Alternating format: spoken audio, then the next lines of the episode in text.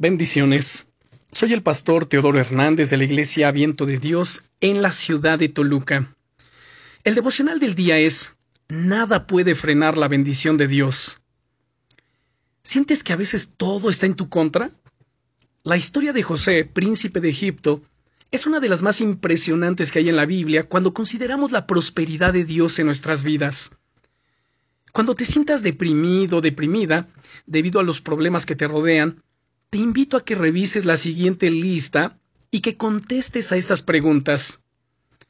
¿Han intentado matarte tus hermanos? ¿Has sido vendido como esclavo, como esclava? ¿Has acabado en la cárcel por una denuncia falsa?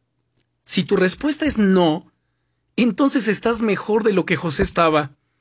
Él sufrió todo tipo de reveses y de situaciones injustas contra él, pero en medio de ellas prosperó porque Dios estaba con él, a tal punto que, cuando fue siervo, es decir, esclavo, él se convirtió en la mano derecha de su amo. En Génesis capítulo 39, versículos 3 y 4 nos dice, y vio su amo que Dios estaba con él, y que todo lo que él hacía, Dios lo hacía prosperar en su mano. Así halló José gracia en sus ojos y le servía y él le hizo mayordomo de su casa y entregó en su poder todo lo que tenía.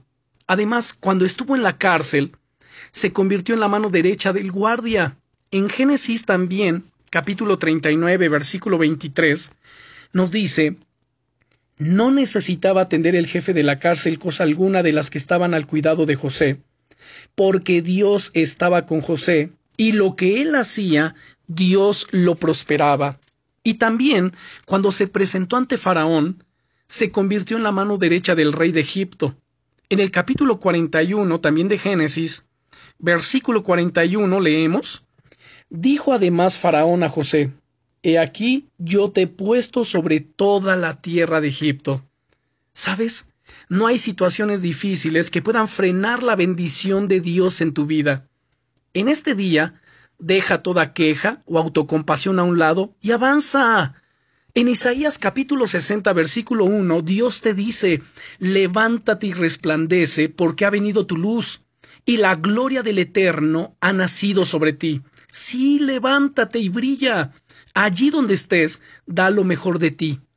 Hazlo todo como para el Señor y deja que su prosperidad se manifieste con gozo y bendición en cada cosa que hagas. Oremos. Padre, en el nombre de Jesucristo, creo que quieres bendecirme y prosperarme en todas las áreas de mi vida. Y hoy decido de todo corazón no dejarme vencer por las situaciones por las que estoy pasando.